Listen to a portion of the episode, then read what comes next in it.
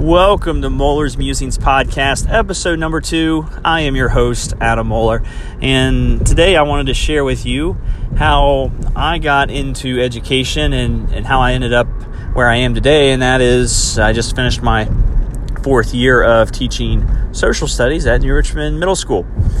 Uh, coming out of college, Northern Kentucky University, I was um, just you know, I've wrapped up uh, playing college tennis. My whole life was tennis, and I thought I would give teaching tennis a go. And I, I didn't want to rely on subbing because the the money there looked pretty tempting uh, within the tennis world. So I uh, started teaching tennis full time, and I thought, well, you know, I, am going to take a chance here. Teaching tennis can translate into uh, the classroom, and and uh, looking back, I wish I would not have done it that way.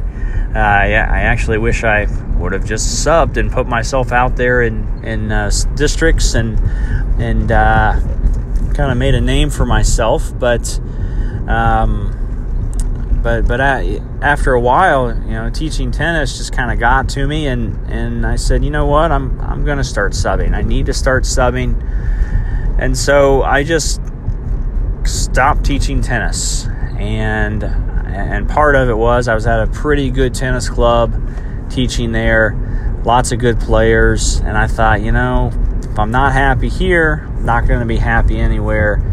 So I just no plan, just up and left. And a couple weeks later, after this, I uh, after I decided to just not teach, I got a call out of the blue from West Clermont local schools, and they said, "Great resume, good references do you want to um, be a paraprofessional working in an autism unit making 10 bucks an hour? And I thought back on, on, uh, past opportunities I missed and I, and I took it. I said, I'm, I'll, I'll do it. I'll make the most of it.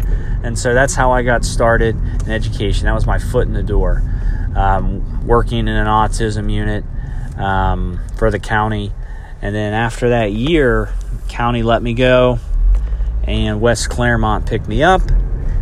And then I got involved in special education. Didn't have a degree, didn't uh, really have much experience with it, but I picked up on it. I asked questions, I learned from colleagues, and it was a great year.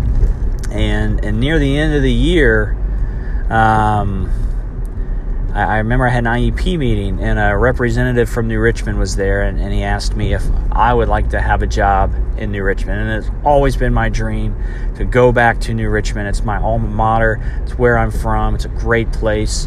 Always wanted to go back there and, and teach in some capacity. And so um, he told me he would call me in May, and sure enough, he called me in May and told me the deal was get your master's degree and uh, within two years and and so and so that's what I did. So I ended up getting my master's, and, and sure enough, my ultimate dream though was to teach social studies. And right as I finished my master's, social studies opened up, and that's how I got involved. So I guess the end of the day, you know, this is for anyone that is listening. Number one, you know, if you have a chance coming out of school and chance to sub take advantage of it. Go out there and sub. It's not reliable every single day, but make a name for yourself. And part of making a name for yourself is is being able to to do your job really well.